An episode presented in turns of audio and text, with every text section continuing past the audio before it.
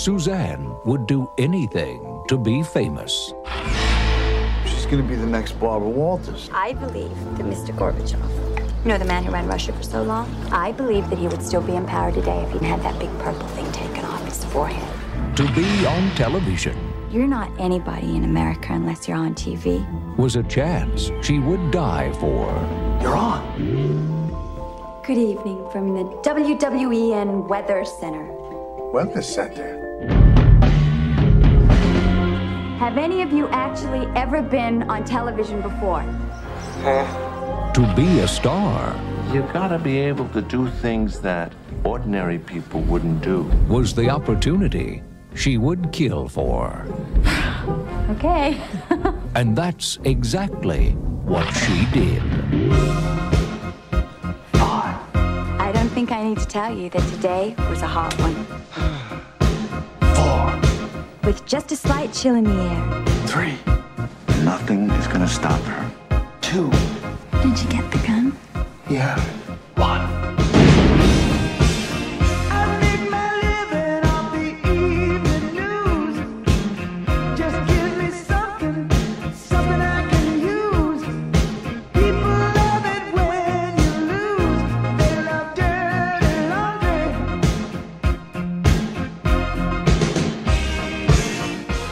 Columbia Pictures welcomes you to the real America, Suzanne, did you get those kids to kill your husband?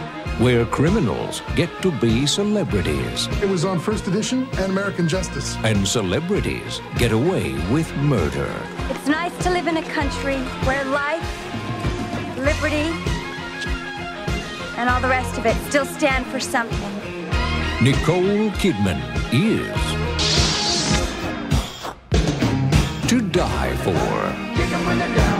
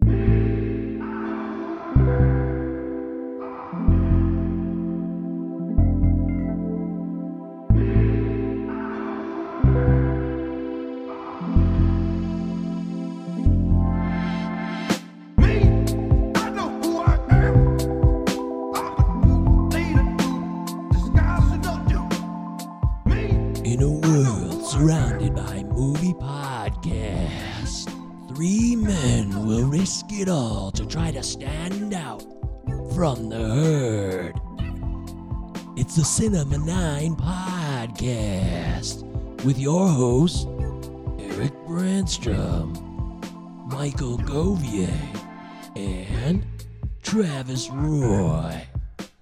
Coming to a speaker near you right now.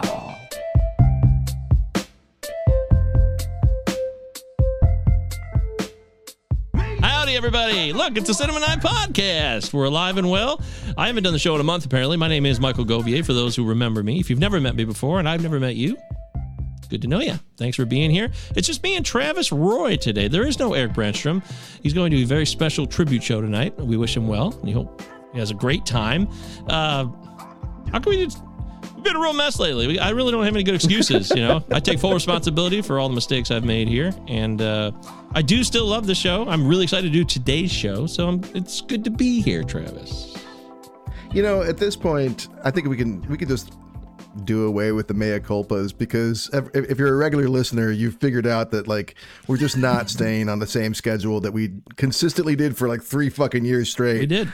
like gangbusters every single week, but um, as of late, it's just been harder to make that happen. So we're just doing it as best we can. You know, we're doing doing what we can out here. But uh, me and Mike.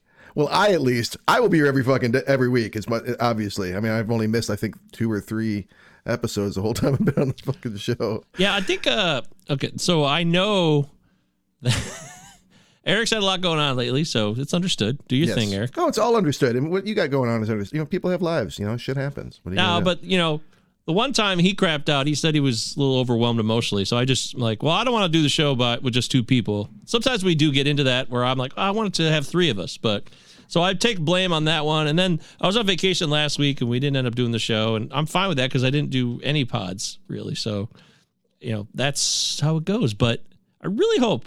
I think we found a routine until we found out today that Eric couldn't do the show today.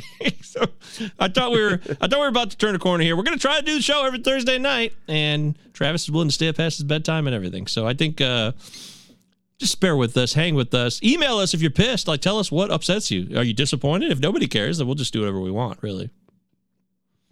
I mean, have you checked the email in some time? I have not. Maybe they've been emailing us pissed all along. I haven't checked it in fucking months. Yeah. I'm terrible at that. yeah. Let's see. Uh, your struggles are over, Vincenza. There's nobody here named Vincenza, so that's not for us. Uh, custom customizing mobile it, Spanish apps. prisoner? Yeah. Right, okay. Customizing mobile apps? Uh, no thanks. Uh, Pete from Jam, be one of 100 podcasters to test out our new features. Nope. Well, thanks, Pete. Yeah, thanks. Sounds hopeful. Pete, really, you you you go too far, Pete. Uh, Lauren says early access for Vincenza again. There's two emails about Vincenza. Some Vincenza is pissed somewhere that he's not getting the emails that he requires. Clearly, uh, the Google accounts team wants to update, you know, uh, how they can exploit Mhm. us. So that's fine, thank you.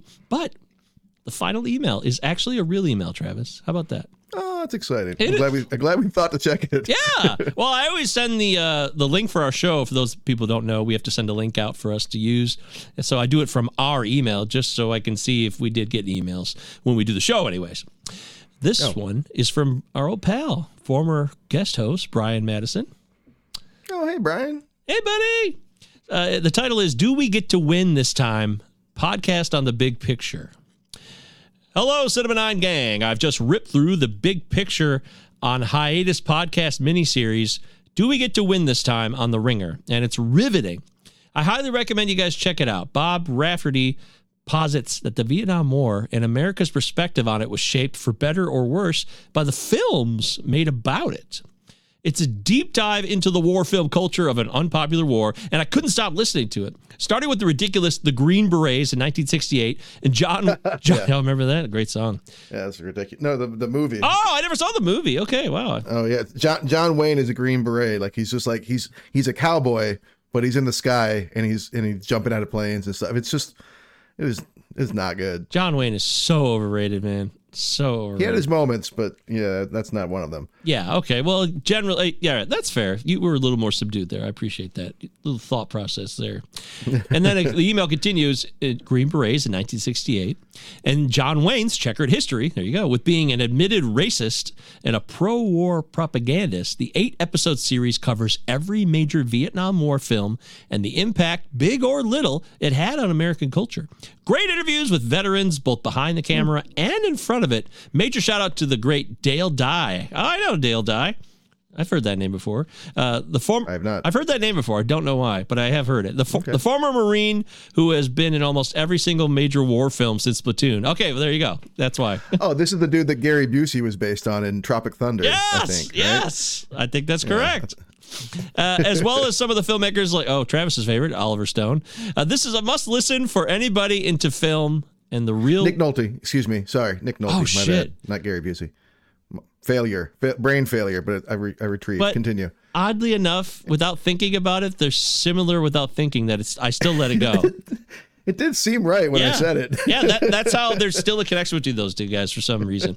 Uh, this is a must listen for anybody into film and the real world impact that movies can have. Okay, well, thanks, uh, Ryan. Again, it's called Do We Get to Win This Time podcast, which is on the Big Picture podcast, which you can find anywhere. Brian was really into it, and that's an All right. interesting concept. Yeah, how the films about the Vietnam War shaped the war. Yeah, I mean, I'm a big believer that the the the Woodstock documentary had a tremendous impact on that generation of people who act like they were there, whether they were there or not. So it kind of makes sense, and that um, and we're doing it too as a generation. We're being shaped by by film as far as history and stuff goes. I think that's incredibly important, and uh, it sounds like a really interesting docu- uh, podcast. I'll have to check that out. Yeah, that's why we. I mean, it's one of the reasons we do the show is because film can have a tremendous impact. Sometimes we're just fucking around. That's fine. We fuck around a lot, but it's fun. We also fun to fuck around. Yeah, I never want that to end. But we also have a serious side to ourselves, and we get into that on the show Mhm. when it's called for. And there's a reason because film is again an outlet and an arm sometimes for straight up propaganda. It can happen. Yeah, for sure. And sometimes it's really good, which is even weirder. like good propaganda movies. Yeah. That happens. Yeah, that's true. Mhm. well, thanks for Mr. emailing. Smith goes to Washington. Mr. Ooh, yeah, Mr. Smith. Is that uh old Jimmy? Old Jimmy and, and Capra hanging out, a reteam. Frank Capra. Actually, it may have been. I can't, actually, it may have been even before. It's a Wonderful Life. Anywho, I think it was. I think uh, Mr. Smith was like 41 ish. Yeah, I think that was before the war. Yeah, 39 maybe off the top of my head. Yeah. Anyways, we're just doing shit off the top of our heads, but you guys could Google everything. So we could do that too, but we choose sometimes. That's- that's- yeah. We still try to use our Try minds. If we get it wrong, we're using our minds. We're trying. And I think it's okay to fail. Yeah, if, if I'm wrong, I will just realize it two days later while brushing my teeth and beat myself up for it for two or three weeks. That's the American way. Hell yes. Yes, sir. Uh, Yeah. Shout out to uh, Dave Horning. Dave Horning loves this show more than anybody we've ever known. Uh, he really loves Cinema 9 so much. we love him. Yeah, love Dave, but I just want to give him credit because he's so into our show, which, you know, it's a nice, not that anyone's not into our show. It just, Dave's really talk. He, he emails, he'll text us about ideas. He really is a passionate Cinema 9 uh, lover. Cinema Niner. Cinema Niner. Oh, cool. Okay. Well, uh, it's been a while, so it's time for us to do some quarantine viewing picks. Uh, I'm very excited. I, I mean, I got a whole laundry list because I've been off for a month, so I'll, I'll uh, fine tune that list. But uh, what's been going on with you lately? I was thinking the same that I was gonna have to like chop this thing down because it's been a couple weeks and I actually watched a lot the last couple weeks. But uh, without Eric here, I feel like we can we can you know we can fill that time a little bit. Sure. Dig in. I uh, I finished my revisit on The Sopranos, which remains the greatest show ever. Fuck And uh, Paulie, you're man. shaking your Fuck head. You Paulie. I fucking hate that guy. Oh, well, yeah, Paulie is a pretty heartless dude, but they all are. They all are terrible humans for the most part. But every time I rewatch that show, I get something different out of it. I, I watch it so many times. And my big takeaway this time is that we have been very cruel, or at least we all were kind of collectively cruel to Robert Iler as he was growing Here we up. go. Some of that di- some of that dialogue was pretty terrible. That he would- that he had to call him fucking Uncle Junior a mummy and stuff. But uh, AJ, I think, like I had a lot more appreciation for his arc uh, this viewing because you really see like what would happen if uh, Tony Soprano raises someone with all of his sensibilities but none of his ruthlessness, and he's just like a whiny, screeching fucking child, and it really distills down who who Anthony Soprano, who Tony Soprano really is when you get down to it. He's just he's a little fucking baby, but he's brutal. You take that away and. Yeah, so I, I, it's it's such a great show. I could go on and on. Okay, that's a. You're right. That's a really good point. Uh, it's just it's not his fault. I don't think the dialogue was really. Uh, He's a mummy. He's a mummy. and there's he had his there's some bad stuff in there. Yeah, but, I think they gave him bad dialogue because he's an idiot kid. So that's I think Yeah, think that's that's well done. But se- yes, Right. I've never thought about it like that before. I have to give you credit that if you take away the brutality, this is the just raw nerve baby that is the existence of Tony Soprano. That's a really good call. Uh, there's actually a podcast now that uh, Iler does with Meadow. Uh, yeah, I've been meaning to listen to that. The uh, pajama buddies or something. I forget, Yeah. I forget what pajama bottoms or something like that. yeah, Something it's something like that, and they talk and they talk about Soprano stuff, and also Robert Iler talks. I guess he's had a lot of drug use stuff. I don't know if it's like serious addict stuff or just like to party, but Yeah, um, it was no like a like a like a lot of kid actors. He really had a hard time once the you know once he hit adulthood and all that kind of stuff. But got really into gambling and uh and drugs. But I think he's okay now. so unbearable, man. I, I I can't stand that character, but you're right. I don't just I can't disagree with your point. It's good, well thought out. and that's kind of why I dwelled on it this time because I've always kind of hated the character too. But this time I just kind of approached it more like, what is the real legacy that Tony's leaving? And then you know he's trying to raise a daughter who's going to be a doctor, but no, she's going to be a criminal lawyer and be a criminal herself. You know, it's fucking great. Um, other stuff that I watched, you know, I had to get uh, Criterion Channel to watch AI, so I kind of held on to Criterion for the month. Oh, I could have Uh, hooked you checked up out Gimme that. Shel- you should have talked to me. My bad. Oh. Sorry. Well, I didn't. I didn't know. Yeah.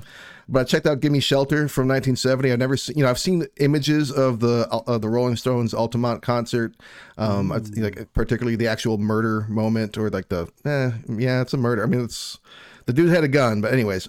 But watching the rest of it in context, I thought that Woodstock documentary show what a farce that was. I Altamont was a fucking It was a ball of shit. It was a big old clusterfuck. It's amazing that more people didn't die. Although four people did die that day, and four people were born at that concert, which is fucking wild. It's a wash. Okay, great. yeah, I'm sure that's how the Stones feel. Yeah. I also checked out on uh, on Criterion Paths of Glory, starring Kirk Douglas. This is one of the earlier Ku- Kubrick films. It is a World War One movie from 1957, and there's a really harrowing uh, no man's land scene where you're like tracking alongside Kirk Douglas as he's like trying to progress across no man's land, and it is some of the like it's it's pretty awesome. There's there's some really like it's almost like it's anti-war propaganda in a lot of ways. Sometimes it's really heavy-handed, which I'm anti-war myself. I'm not saying propaganda in a bad way in war. this sense. War is fantastic. But it, right, I love it. I love it so much. Um, but it does. It it's obviously it's Kubrick, so it's pretty good. Um, also on that same channel, I checked out The Comfort of Strangers. I haven't talked Paul Schrader on this show in a minute. Hey! 1990s Paul Schrader with uh, we got Christopher Walken playing an Italian and a really young Helen Mirren. They're like the creepy couple that meets Joely Richardson and uh, Rupert Everett, a really young Rupert Everett. Like I think this is maybe the first, the earliest thing I've seen him in. A little slow, but man, is it beautiful. Schrader, I mean, I think he does best when he writes his stuff and directs it, but this was pretty awesome pretty awesome. Uh, checked out Living from 2022, the what Bill Nye was uh, nominated for uh, Best Actor for. Uh, a little slow, but if you like Bill Nye, definitely, obviously worth checking out. I do like Bill, but not Bill Nye, the science guy. Bill Nye. Bill, Bill, Bill Nye, the accomplished actor. I like Bill Nye, the science guy too, but maybe that's why he throws the science guy in, so he doesn't get confused with the with the man who for like 20 years I called Bill Nighy. I did too. I, mean, it's, I, I couldn't figure it out, man. I could not solve that puzzle. Uh, I couldn't either. Um, speaking of Netflix, we got the new Adam Sandler movie. I think he's in maybe six scenes. It's really starring his daughter. Uh, you are so not invited to my bat mitzvah, which it's geared toward middle schoolers, but it wasn't terrible. Yeah, okay. we need I more. mean- There's not a lot of uh, bar bat mitzvah movies. I realized that when I heard about this recently. I'm like, Yeah. oh, this is like a genre that could be explored further. Yeah, uh, there was Shiva Baby last year uh, or two years ago, which I haven't actually seen, but it's not a. Yeah, you're right. It's not like a normal. Oh, oh, um, also, oh shit, what was that one that was on Apple that was so good? I'm blanking on it right now. Diarrhea Anyways. Jones, The Great Adventures. Oh yes, you nailed it. Thank you. I knew it. The Flash. I watched The Flash. You know, it's on Oh, Max finally. It's on Max. It, of course, it isn't nearly as bad as everyone said it was, but it also wasn't great. Some of the CGI choices, in particular, were incredibly puzzling. Just like a rubber-faced Ron Livingston, only like duplicated a thousand times, was not something anyone needed to see. Uh, let alone in numerous scenes. It definitely was worth watching, but I wasn't like it wasn't the greatest superhero movie of all time, as James Gunn claimed. um, uh, so uh, and then yeah, lastly, I watched a couple horror movies. I could skip on past that. So I guess my my main suggestion of the week would have to be uh, Sopranos. Yeah, it is the best thing ever. Fuck Paulie, man. I cannot stand watching him on. I mean, it's a great acting performance by uh, what's his face, but god damn it, I just hate. Tony Sirico. Yeah, I can't stand that character. I'd actually He's need to decide scumbag. who I can't stand more. Is it Paulie or is it AJ? It actually might be Paulie because when I do the rewatch, my last rewatch was about a year and a half ago, and he is just so obst- constantly obstinate. Like he just will not Yeah. give it. He'll never give an inch, and he's, he'll push it so far that it'll be detrimental to himself and the entire crew. I mean, he starts some real serious shit for that crew that doesn't need to be started because it's all petty Oh, bullshit. sure. It, and I know they're all Yeah. fucked up people. I get that, but I'm just like, dude, you are the worst. You just, ah, he really bums me out. He does. You know who else had a big a, a big takeaway on this time? I've always, I'm a big fan of Silvio Dante, the character, Yeah. and um, this time I was really focused on like what a misogynist he is and, and like how brutal he is. You know, he's, it's him that like murders women and kind of that kind of stuff. And I've always kind of like obviously been had a major problem with that. But also I noticed this this time. Like there's a couple moments where like he saves or, or at least sort of saves women. Like when he's like shot at when the he's someone in New York is shot right next to him at the at the dinner table and he like has to get up. Like he gets the women out ahead of him and that kind of stuff. He does that kind of stuff periodically throughout the show. He's such a weird character because especially his relationship with women um but that's what I love about the show you can just every time it's like a fucking onion just peel something else off Nothing like peeling an onion on a Friday night. It's great. yeah with your feet Oh yeah, foot, onion onion foot. Mm-hmm. Yeah, I love onion foot. All right. So, boy, how do I decipher this list that I have written down in detail? I've been keeping track. Yeah, I love, you know, I got a whole in my iPhone, in the Notes app. I've got a whole section that's called movies, and it's got endless categories of stuff that I've written about basically around this show since 2020. So, like, I could, Same. yeah, cool. Maybe we should just do a whole show about the notes in our movie files. That could be fun. Uh, let's see. So let me just well, I'll, actually I'll mix them in with the show. It'll make more sense to do this. So what's it called? Quarantine View Fix. There it is. Okay, way back when. Oh my god, A month ago. I don't even remember that movie. I don't even know what that is. I'm gonna skip that because I can't even remember what it is. What's it called? What's it called? Muscles and Mayhem. Uh, I'm drawing a is that blank. documentary. I'm drawing. A documentary, Oh probably. wait, I got it. I got it. Okay, yeah, because this was like literally a month ago. it was the that was the American Gladiator documentary on Netflix. Now there's two American Gladiator documentaries, one on ESPN and one on Netflix. I watched the Netflix one. It's called Muscles and Mayhem. I know Eric, if he was here, we could talk about that more. Uh, I enjoyed it. It was entertaining. It's worth watching. So, uh, and so I finally watched Bros, which was totally shit on last year. It was a bomb. I loved it. I loved it. Me and Leanne watched it on vacation, and I didn't. I didn't loathe it, and I didn't love it. I was just kind of hmm. middling on this, and I Okay. I can't be sure the impact of the overall view that a lot of people panned it. But I actually was willing to root for the movie a lot more because it was panned and because it was about homosexuals in love, and I wanted to make that. I wanted it to work. I wanted to like love the movie. I really did, but. Mm-hmm. I gotta, I kind of think Billy Eichner's not very likable on screen. So that's the main problem that people have. See, I, I like Billy Eichner, but if you if you find him grating, which I totally understand, Ah. then you're gonna have a harder time with the movie. Is that really what? Is that what a lot of people end up bitching about more than anything? Oh yeah, Oh, yeah. okay. I don't know that he's I don't know that he's necessarily the leading man that you, that you want. I think he I think he wrote a good movie. I mean, you get. I- I do. It's a weird movie because, I mean, minor spoiler stuff here. If you don't want to hear it, skip ahead thirty seconds. Uh, he has these very sentimental, serious moments about, uh, you know, LGBTQT plus culture. And you know the whole point, they're that museum they're building, and it gets into some really hardcore, heavy shit. It's like everybody knows Stonewall. There's way more than Stonewall, and that's good stuff. But at the same time, it's like really funny and sarcastic, and it's trying to balance between the two. And it, it, it was a little weird the messaging and the overall balance of the film, I suppose. Okay. Yeah, that's Fair how enough. I saw it. And it's not terrible. It was it was it was decent. I just I'd like to see Billy Eichner do one more thing, and then I'd like to see if I like it or not. So Hope he gets a chance. I do too.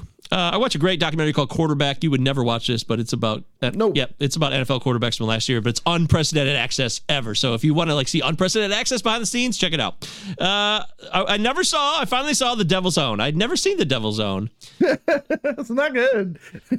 Yeah, and I realized, boy, this movie, man, I'm on a roll here with movies that were panned and shit on, but this movie was really shit on. I guess Brad Pitt was really pissed about this movie by the time it was done. They were making it up as they went along, literally. like were, the script was like thrown out. They were fucking just shooting shit and like let's p- piece it together in editing. they didn't know what the fuck they were doing. Yeah, I guess, I guess the original, the original script Brad Pitt loved, but by the time I got to the movie, that script was long gone, and that'll happen. Anyways, it's not a very good movie, but um, it tries to hit on some points that make sense, but it's it's fairly terrible. I will say that.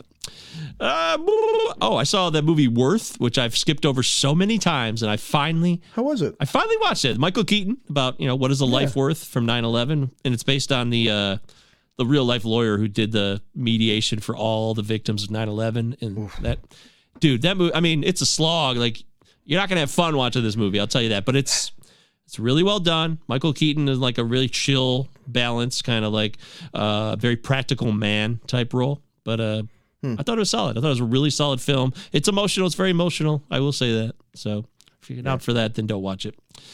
Uh, I watched a movie called Marshall, and do I even know what that is? Not we, not we are Marshall, just Marshall. Yeah, it says no. It's not We Are Marshall. I know that movie. This Marshall.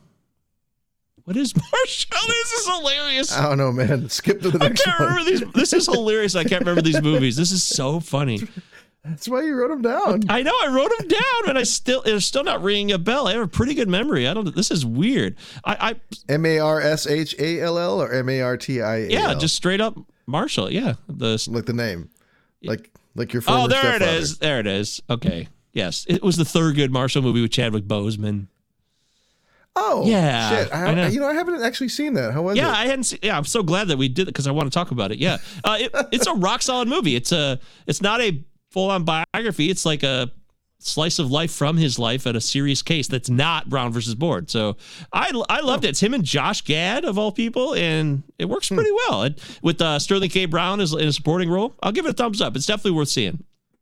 I think that's the only Boseman movie I still haven't seen. I really need to get on that. Oh, I, you know, actually, I haven't seen Jackie either, or the 42, whatever it's called. Oh yeah, that's good. Yeah. Yeah, yeah. I Uh, don't know why I haven't. Gotta get on that. It, Marshall's it. definitely worth checking out. Check it out. Uh, a movie I ran into totally on the blue is called Greenland, and I would never watch it. It was with Gerard Butler and uh, the most gorgeous Mm-hmm. kind woman of on earth. Uh, oh, you've seen it? kind of entertaining. Yeah, yeah. Right? Was it not entertaining? I was entertained. I watched the whole thing, and I didn't have to. Yeah. Yeah. yeah, it's not bad. I mean, I feel like For that's more movie. your. Yeah, an action. You would call it an action movie because it's like kind of like an end of the world movie too. Yeah, it's kind of like an updated Deep Impact uh, Day After Tomorrow kind of thing.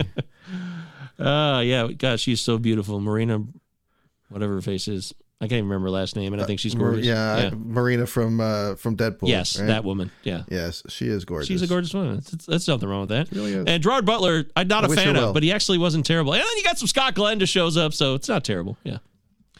Always happy to see some Scott Glenn. There's a movie called Deadfall from 2012, starring. Remember Eric Bana? What happened to Eric Bana? Where'd he go?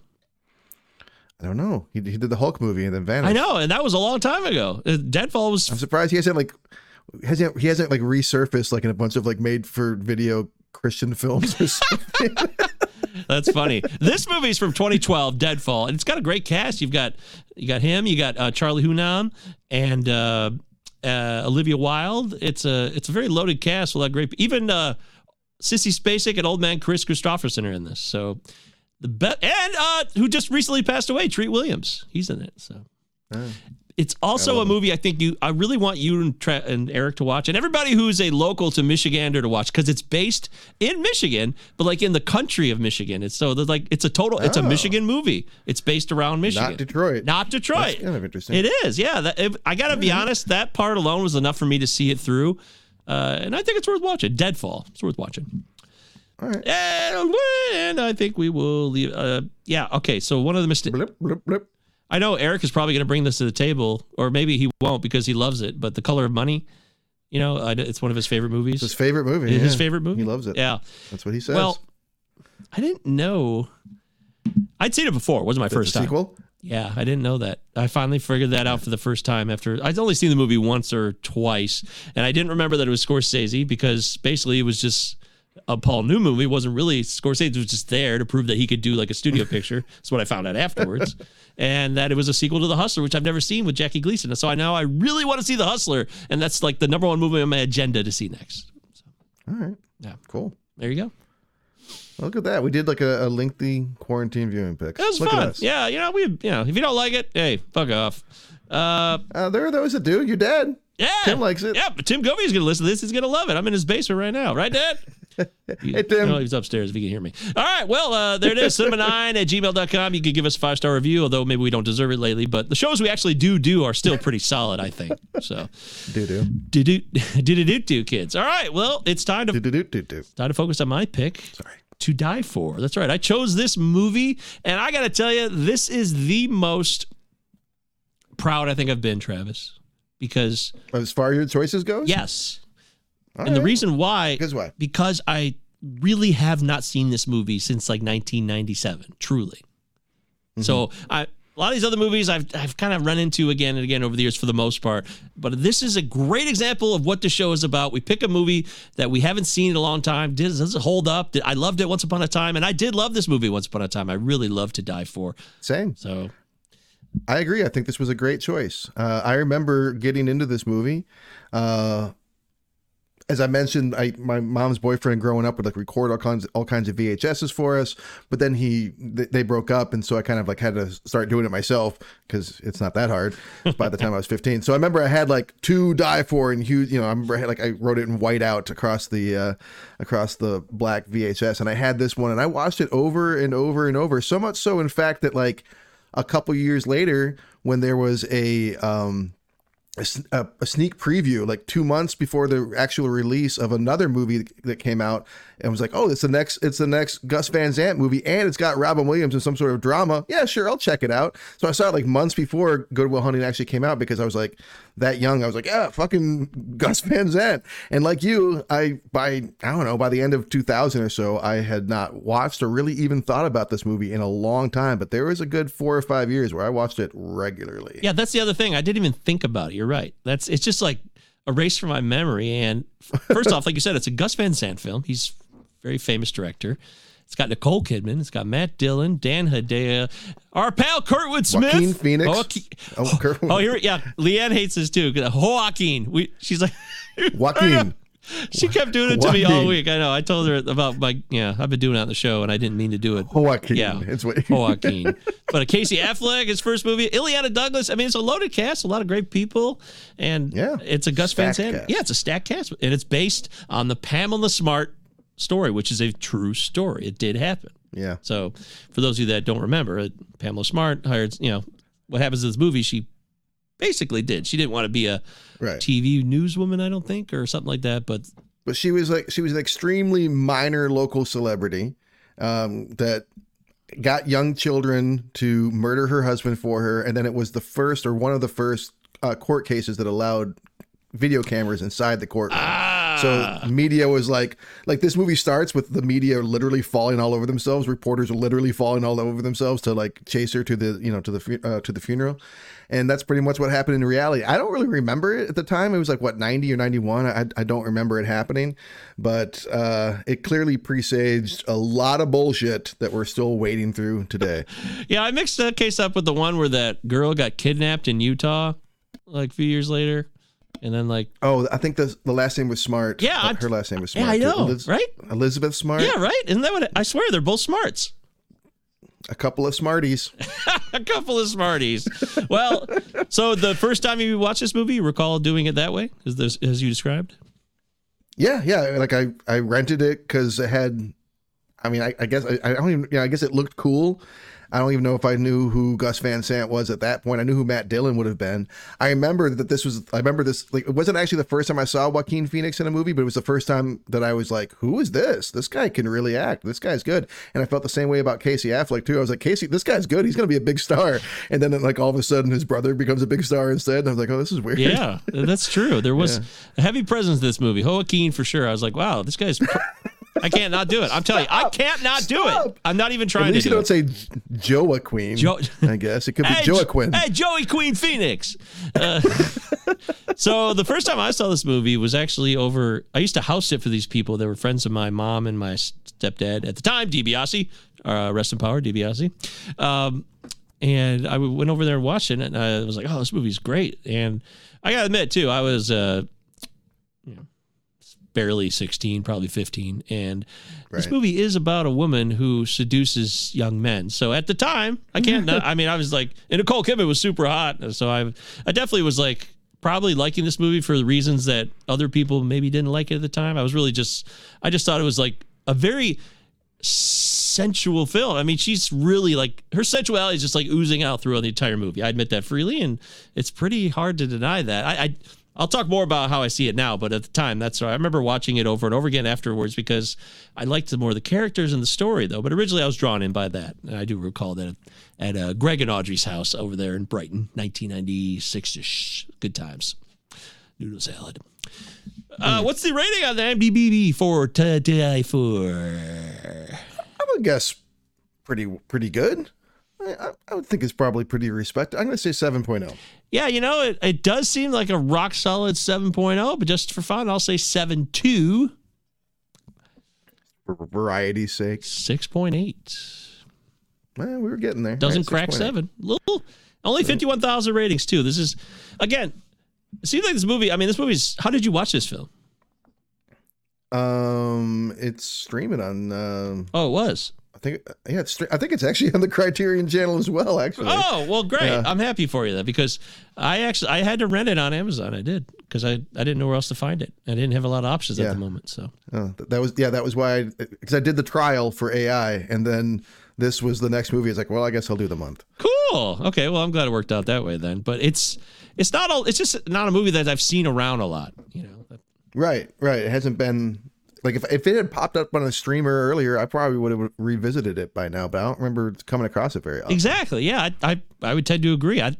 I don't know how it even popped in my mind to finally think of it. That something clicked, and I just I was like, "Oh, I finally remember this movie," and I don't even know what it was.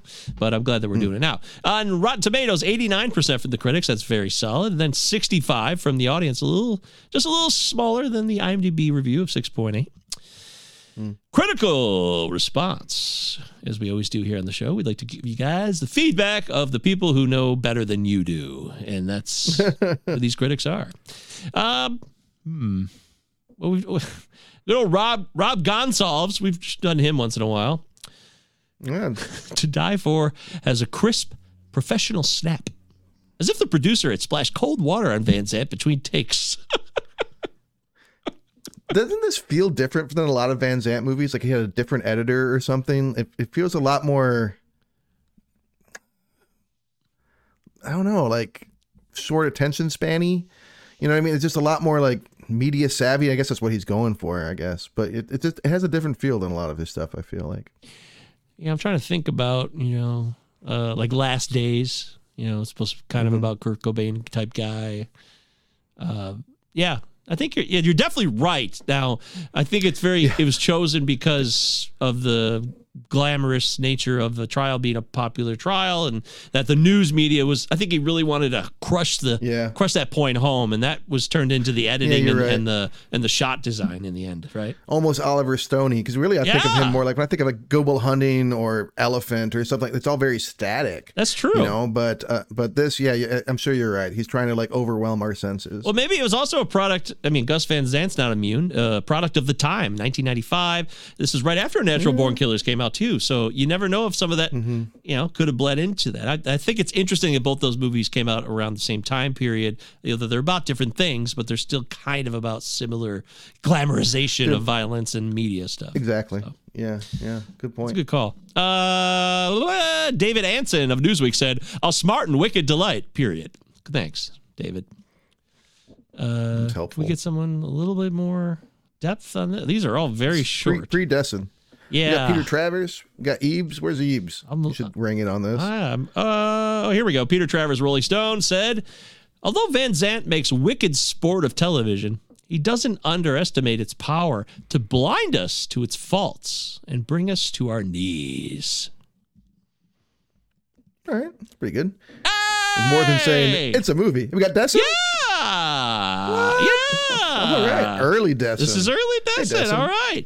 Desson Thomson, the delicately featured Phoenix. Yes, Rivers' brother. Thanks, Desson. Uh, has an extraordinary chic oddball presence. Chic oddball presence. Huh. Well, it makes sense. I mean, that he's that seems to be what he singled out was Joaquin's performance. That, yeah, that does fit. I see what he's saying. I just never would have thought of putting it that way. That's why we love Destin. He's the man. Was Kirk Honeycutt? Um, um, it Kurt Honeycutt? Kent, Kurt, Kent. Uh, K, K Honeycutt. Kay Honeycutt. Uh, good old Ebes. Nicole Kidman's work here is inspired. Her clothes, her makeup, her hair, her speech, her manner, even the way she carries herself as if aware of the eyes of millions, are all brought to a perfect pitch.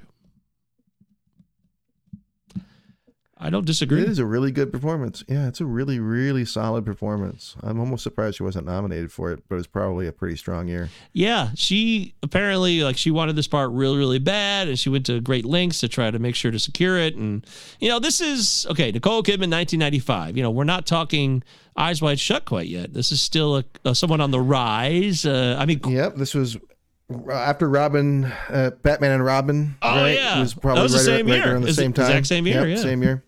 But between that and this, like th- this was pretty much her first starring role. I feel like. she's Right? in Far and Away. She's in she in Malice. I don't know some dumb courtroom drama. yeah, you're right. I think this Uh, Far is her. Away was before. this is her movie. Far Away was before this. This is her. right? uh, even though there's a lot of characters in this film, this is her movie. Yeah, and far and away, it was still partly like, okay, this is Tom Cruise's wife or girlfriend, whatever she was at the time. You're right. This is still like this is very much this is a huge cast, but she is clearly the main star of it. Yep. And I never saw Far and Away, so I don't even know what's going on there. But I just It's not bad. It's about it's about homesteaders. oh, people love homesteaders. Tom, Tom Cruise is a, Tom Cruise is an Irish homesteader.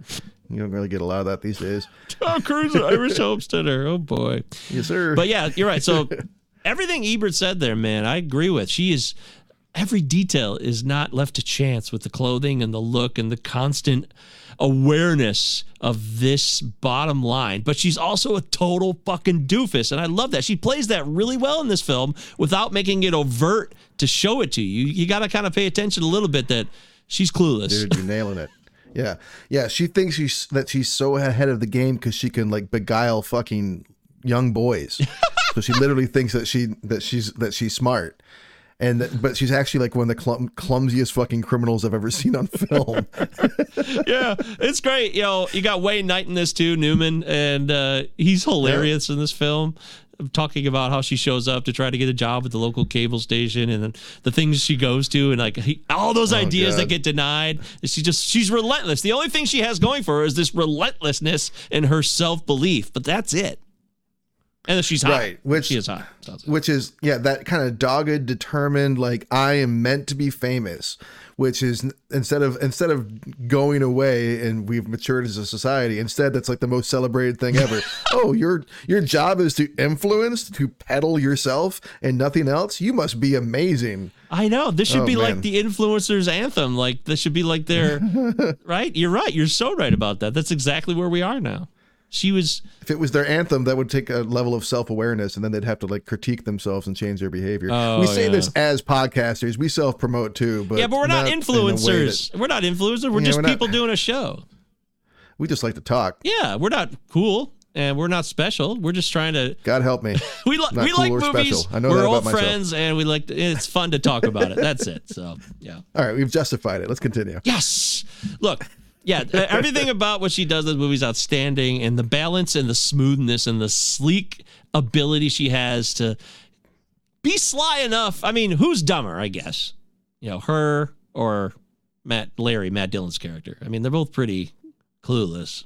man you know he's also a bit of a dick because he starts the whole thing off being like i'm going to support you in this dream of yours and as, as as soon as it doesn't just immediately come to fruition within less than a year he's like you should give it up and just have kids which is a total dick move i mean he's an idiot Well, he's afraid of her though. That's that's cool. I like that about this movie. He's a he's afraid, and his sister's the one who really pushes him. By the way, I love Illeana Douglas in this role. I always Mm-hmm. remember her from when I originally watched this film. I was like, oh, I love this.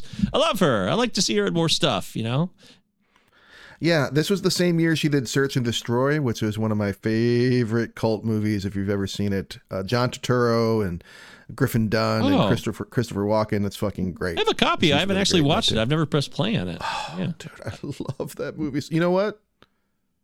Let's do it next. Let's do it next. week. Let's do it next week. Hang on. Uh, I'll come. Let's come back to that. We'll see if it's streaming. Anyway. Okay. All right. But uh, Keep talking. Yeah.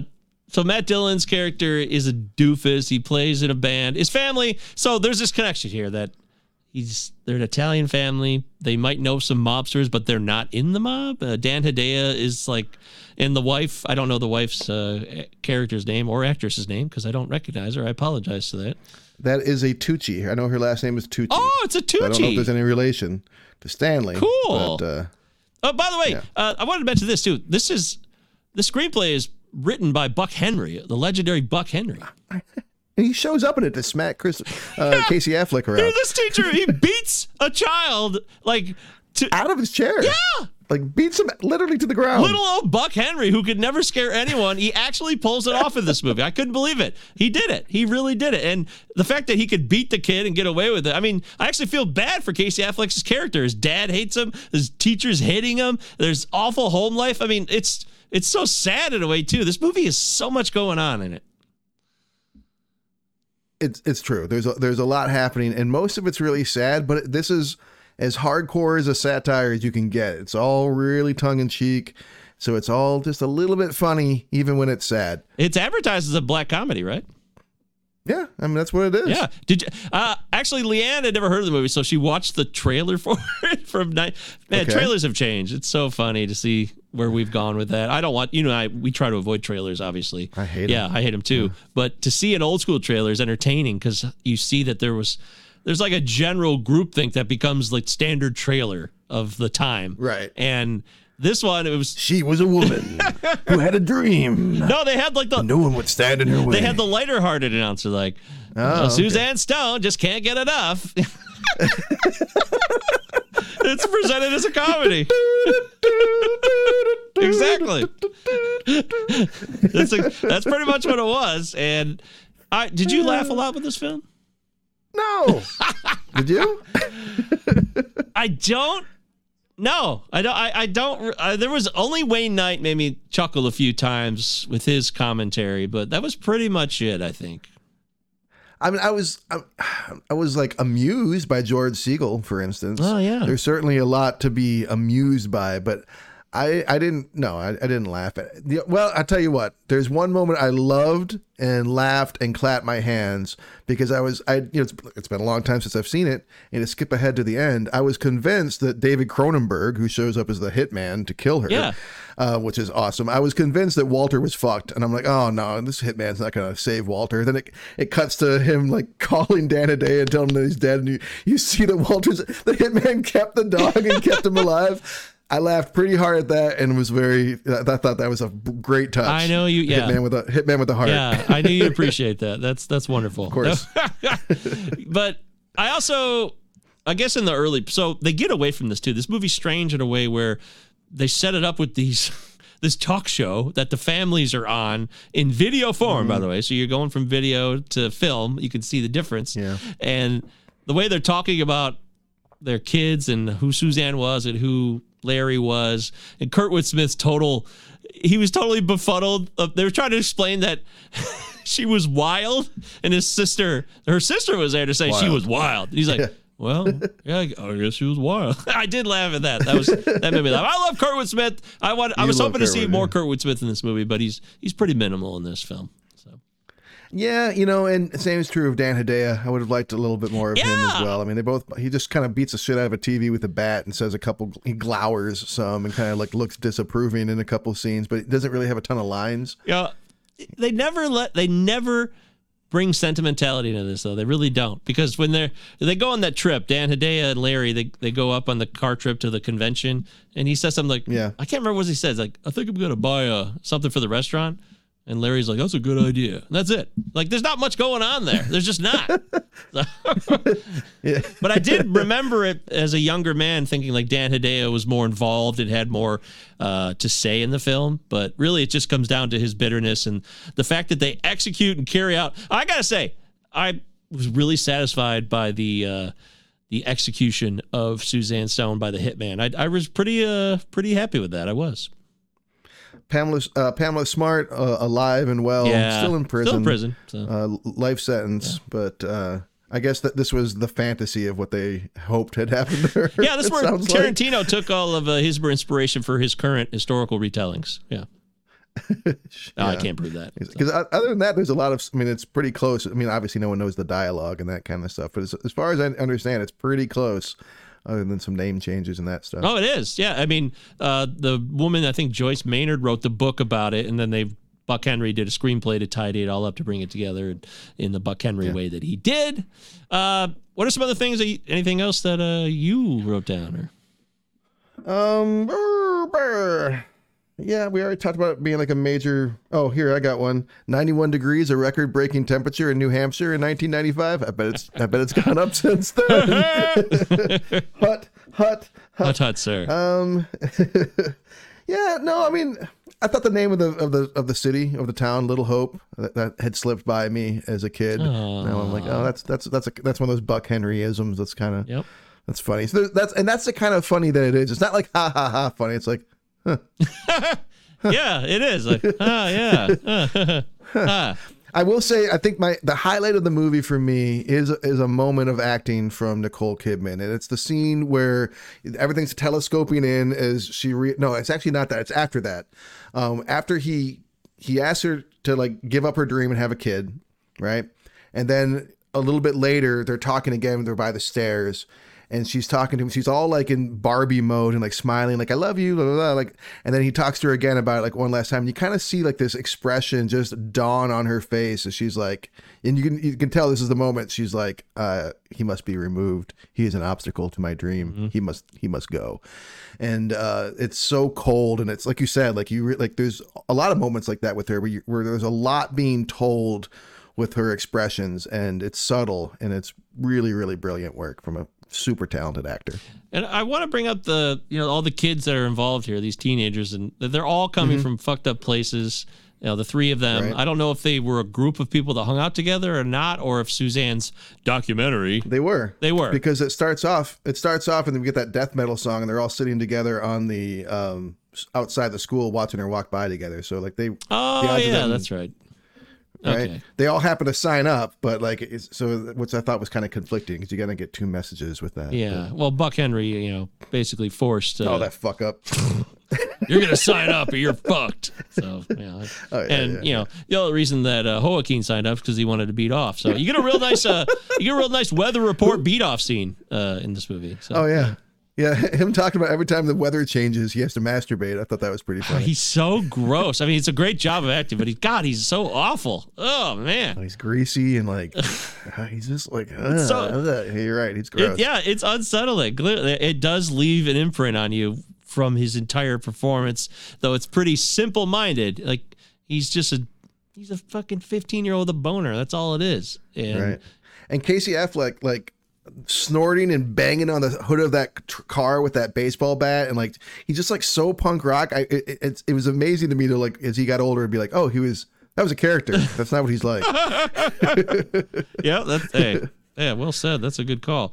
Uh, Acting. oh, uh, do you know where Edward R. Murrow started? uh, no. Well, I don't know, but I'm sure it was somewhere. Yeah, that was funny. Uh, oh, this is a Danny Elfman score, by the way.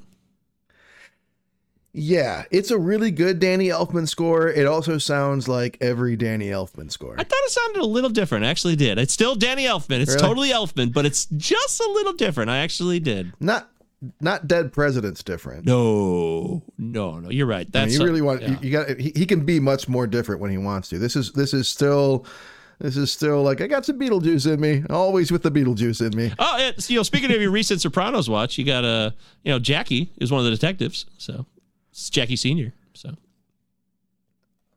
Jackie Oh yeah, yeah, yeah. Um, Michael Rispoli Yeah. shows up as uh, as the uh, yep, Yep. definitely. So- and that would have been just a couple years before he played Jackie Aprile. that's right. That's true. Uh, I wrote this down, but I don't remember it. Uh, somebody said "fucking gangbusters," and I just thought it was. I'm like, Oh, that was Wayne Knight's nickname for her. yeah, that's right. I had not heard gangbusters in a while, so I just wrote it down. What I thought gangbusters were like, you know, the prohibition untouchable dudes. Like I thought that Ah. isn't that what a gangbuster is? People that break up gangs. You're probably right. I, I would disagree with that sentiment or that actual fact if it is. But if something is like that's fucking gangbusters, I guess it just means like that's awesome. I don't know what that means. They're, I they're I coming in. Google it. I think it's coming in hot, like coming in real strong. Like yeah, they they just bust in. They don't even use a warrant. No. They're just busting shit up. They don't give a fuck. that makes sense. Yeah, that makes, sense. for her I'm character. roll with that. It does. Yeah, you're right. If you hadn't said that part, I would have thought about it. Also, uh, I think Buck Henry says this. Uh, Nutless wonders. That's a funny line. I enjoyed that. Yes, yeah, and he tells him to look up what a eunuch is. Pretty funny. And when the cops arrest Casey Affleck's character, they just I wouldn't just blindly walk through the water in my suit and trench coat. I mean, they go like almost up to their dicks. Where is he gonna go? Just stand on the uh, stand on the shore. Like, where is he gonna go? You got you got to ruin. You got. So I, as I'm watching this, I'm like, these fucking dildos are gonna walk back to their car and sit in their car just drenched Yeah. from the waist It down. cold out, too. Doesn't make any. Doesn't make any. Just gonna stroll into the ocean real quick to arrest this guy The minor detail because he's never gonna come out. That's just so stupid. Just sit in the car. Just sit in the car so he doesn't see you. Just watch him and wait. I guess are they trying to show that like because you see a scene of them at the restaurant of the family like they're connected in a way. I don't know. It, there's a lot of hints here. I gotta give the movie credit because I love when they do this stuff. They don't shove a lot of stuff down your throat. They leave it all kind of out there for you to try to put it together, and I want to give the movie credit for that. Yeah, they do. They show up in the scene when um, she first is on the weather channel, and like he, he quiets everyone down, like listen, and everyone claps when it's over. And just imagine all the patrons being like, "Why are we clapping for the le- for the weather I lady?" know, but they all they're but they're such likable family. They're just like, okay, yeah, well, we like your food, we like your restaurant, thank you. You're excited. We're excited. That's fine. Bring me some more rolls. Yeah, and they also there's also breadcrumbs given. Suzanne is so obsessed with celebrity culture and like being on TV and being a personality that is constantly fawned over with like the the fake dinner she puts on where she got the recipe about Johnny Oh. Carson's chef made it, but it was all it was made by those other people. They again they don't force it down. They they show it to you briefly, but it's up to you to kind of put it all together to be like, this woman is just a total fucking fraud. Total phony. So you were saying earlier that you had uh, thoughts about her presentation of sexuality because watching it this time, I do not see like a woman acting sexy. I I see a woman just naked ambition, clearly transparent manipulation, um, abuse. It's just like it's not like none of it's sexy at all to me now. Is that how you feel? I'm glad you brought this up and brought it back because it would have bummed me out if we didn't cover it. It's totally different now. Like it's Right. it- this movie is not very sexy or like a sexual movie to me at all. It, I totally agree. I did. I wasn't like, oh, that's kind of a hot scene, or like anything like that at all. It really wasn't. I just, I just saw a woman who's like just on to the next move, whatever it was, and you you don't get like a lot of. uh There's that scene where they're dancing, and it's like. It's kind of cumbersome and goofy and weird. And then when she's dancing out in front of the car to Sweet Home Yeah. Alabama, that was totally With the door closed in the rain, how could she hear it? That's a great point. Yeah. I mean, those are thick ass cars, too. It's going to be hard for that sound to get out of those old bastards. Right. Yeah, that's a good point. But she doesn't, you know, she's not really doing anything that's that sexy in a way where I'm like, wow, this is a sensual film. I, I just, I think I agree with exactly what you're saying. Like, this woman is. And a, you're, I'm older now too, so yeah, this woman is exploiting young youths mm. who are coming from broken homes. It's a clear, classic tale of what exploitation commonly is in this country, even if it's the military or whatever it is, or it's just one person taking advantage of opportunities for people who are desperate to be noticed by someone who, as you know, Joaquin's character says in this film. I can't not do it. I just it's just a natural thing for me. Uh, she is very cl- Like Scarlett Johansson. Scarlett Johansson farts. It's true. She does. Uh, she's very clean. You know, he says that in the movie. She's very clean. And yeah, that made a Right. lot of sense to me, even though it's a very simple explanation of what it is that he likes about Suzanne Stone. She's pristine, you know, totally kept and organized from head to toe. And she's not sexy. She's just a clean woman who basically shows interest in him. And it could have been a lot Right. of different people that showed interest in him, and he would have been on board, I think. Yeah, he probably comes from like this filthy hell, neglected. Yeah, you know, we don't get much and, from um, his background, right? I don't think. No. Yeah. No. Um, we only get a little bit of the girl whose name escapes me. Although I thought the actor there did well. Uh, I would have liked to have seen more from her. I thought she she did pretty well in the in the role. Yeah, yeah, But we she's see, great. We see a little bit of her. Yeah, we see a little bit of her home, and it's, yeah, Lydia, like you say, it's all Lydia was a character Lydia, yeah. played by Alison Folland. She did good. She did fine. I, want to give uh, Alison Folland credit as the.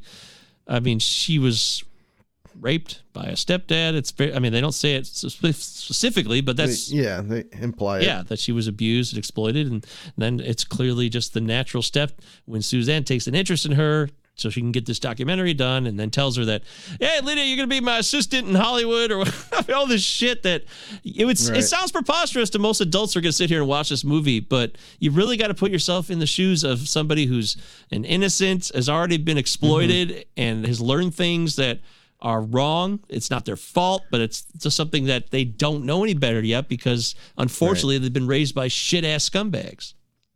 and she builds their, their their trust in her, so that she can use it against them. And she's yeah, she's a complete predator. Yeah. It, the only thing about Suzanne's character, I'll say, you know, we talked about how dumb she is, but then she tries to look, they try to make her look a little bit smarter when they try to entrap her with the recordings and stuff later in the movie, and they can't do it. And then she gets off, and they kind of show, imply that there was this court proceeding where all the tapes were thrown out and there's uh, evidence that couldn't be used. And uh, that was the only thing, I guess, for like, she's not. we- Let's not start to make her smarter now because she's not. Like, you know. Yeah, yeah, she got lucky, I guess. Um, Yeah, I, I did like when she's at the, murder scene and she like realizes that all the lights are outside the window and she's like drawn to them like a moth. Uh, yes. Like a, it's my big moment. It's my big scene. I've been waiting for this. Oh. And like the oh. cops are like, you don't have to talk to them. And she's You're like, this is what I've been waiting for. Yeah, you're an idiot. Come on. Yeah. Yeah. Well, well, I think that's about it. You want to kick the kick off your thoughts since you kick out the jams movie? on To Die For? Sure, Yeah, I can motherfucker. Yeah. Yeah. To Die For, a film starring Nicole Kidman. If you didn't know that by now in this part of the podcast, that would be surprising. I'm glad I chose this movie. It's not quite how I remembered it. In fact, there was a ton of scenes that I didn't remember at all. There's a lot of storylines that I just forgot. I, I really just kind of remembered uh, Nicole Kidman was kind of sexy. She murdered her husband. Uh, Dan Hedaya as a father. They're really pissed and they're going to put a hit and get revenge on her. Uh, those are the parts I remembered. But there's a lot of other stuff in here.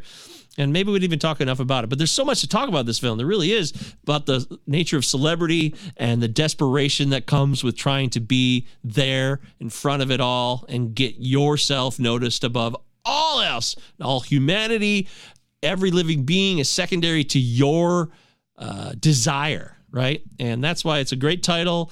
Uh, it's a different Gus Van Sant film, as Travis mentioned earlier, in the way it's shot, that it's really focusing on uh, media aspects and using video and film and uh, television talk show in segments, and then like a it's a documentary. Tell we didn't actually talk about it. It's like a it's a documentary form in a way because a lot of these characters, like Illeana Douglas, most of her scenes are her like talking to the camera as if it's a after the fact documentary, and, and I think that was a little. I think that got really played out in film. Maybe late- as we've gone on from this point in time, but in '95, I think it was pretty fresh, a little more fresh at least, and uh, it's it's an entertaining movie. It is. Uh, it's it's fucked up and it's sad, disappointing. It's it's supposed to be a black comedy, but as it gets older for me, I I could see why they want to label it that way. But it's also a product of the '90s, where the black comedies didn't maybe necessarily hold up 25 years later. But uh, it's a well done movie. It's well acted. It's got a lot of great actors that I like it as someone who enjoys film. So I'm gonna say it holds up. All right. I think that you hit on a major point for me there, where you talked about how that mockumentary style, which I'm glad you brought that up, um, how it kind of has gotten tried a little, little too tried and true over the years. I feel the same way about the satire itself, the the subject matter itself. I feel like this is a pretty well beaten horse, um, but it's done really well. I mean, it's done exceptionally well. Yep. And so in some ways I'm I'm surprised it's not more I'm surprised it's not I'm surprised it's not better remembered, more highly regarded and brought up more often in conversations, but also it does I could also imagine it just kind of well disappearing in our memories the way it kind of did because similar movies have come along since. Um so I do think that it holds up. I, I it's not a it's not a super enthusiastic holds up. I'm not I wasn't like this is a, a overlooked classic that everyone should return to. That's not how I feel. But as you say, like there's some really strong performances in here. It's Gus Van Sant who is a fucking great director, and so it's and it's well worth your time. So it's it's and it's worth revisiting. It's but it's not like if I was making a, a list of the top 50 movies of the 1990s, this wouldn't be on it. Oh. Okay. Well, I think you made it very clear. And I'm glad that we did this movie together. To Die For you. Check too. it out. Let us know what you think. If you want to drop your thoughts about this film, something we didn't cover, cinema9pod at gmail.com. We'd love to hear your thoughts. We always love to get emails, even though we don't check the emails. But if we get them, we'll read them. We will. We just did today. Yeah. It happened. So, um, so God, I, I we're going back to you now. Yep, my choice next. And I had a movie all picked out. I was all ready to go. I've had it in my head forever, but fuck it. Yeah, let's do Search and Destroy. You've never seen it. Maybe Eric's never seen it, but I grew up loving this weird, weird fucking movie. It'd be fun to revisit and talk about it with you guys. Well, this is unusual. How about that? This has got to be a first. Movie brought up during the show, and then the person decides to do it. I, I don't know if that's ever happened. That's pretty wild. I don't think it has, but why not? I commend it's, you. Uh, it's not. You said you have a copy of it. It's also currently on. Uh, you can rent it on Amazon for two ninety nine. So that's what I'm gonna do. All right, great, cool. Next week, we're staying in 1995. Search and Destroy. Yeah, Yeah. Search and Destroy, Yeah. starring Griffin Dunne. Starring Griffin Dunne. Okay. All right, well, that was fun. Uh, me and Travis, we thank you. Travis Roy, Michael Govier, Eric Branstrom. Be well, my friend. We missed you. Hopefully, we'll see you here next week. Uh, that'll do it here. Cinema Night Podcast. We thank you guys for watching and listening, and uh, we'll catch you later.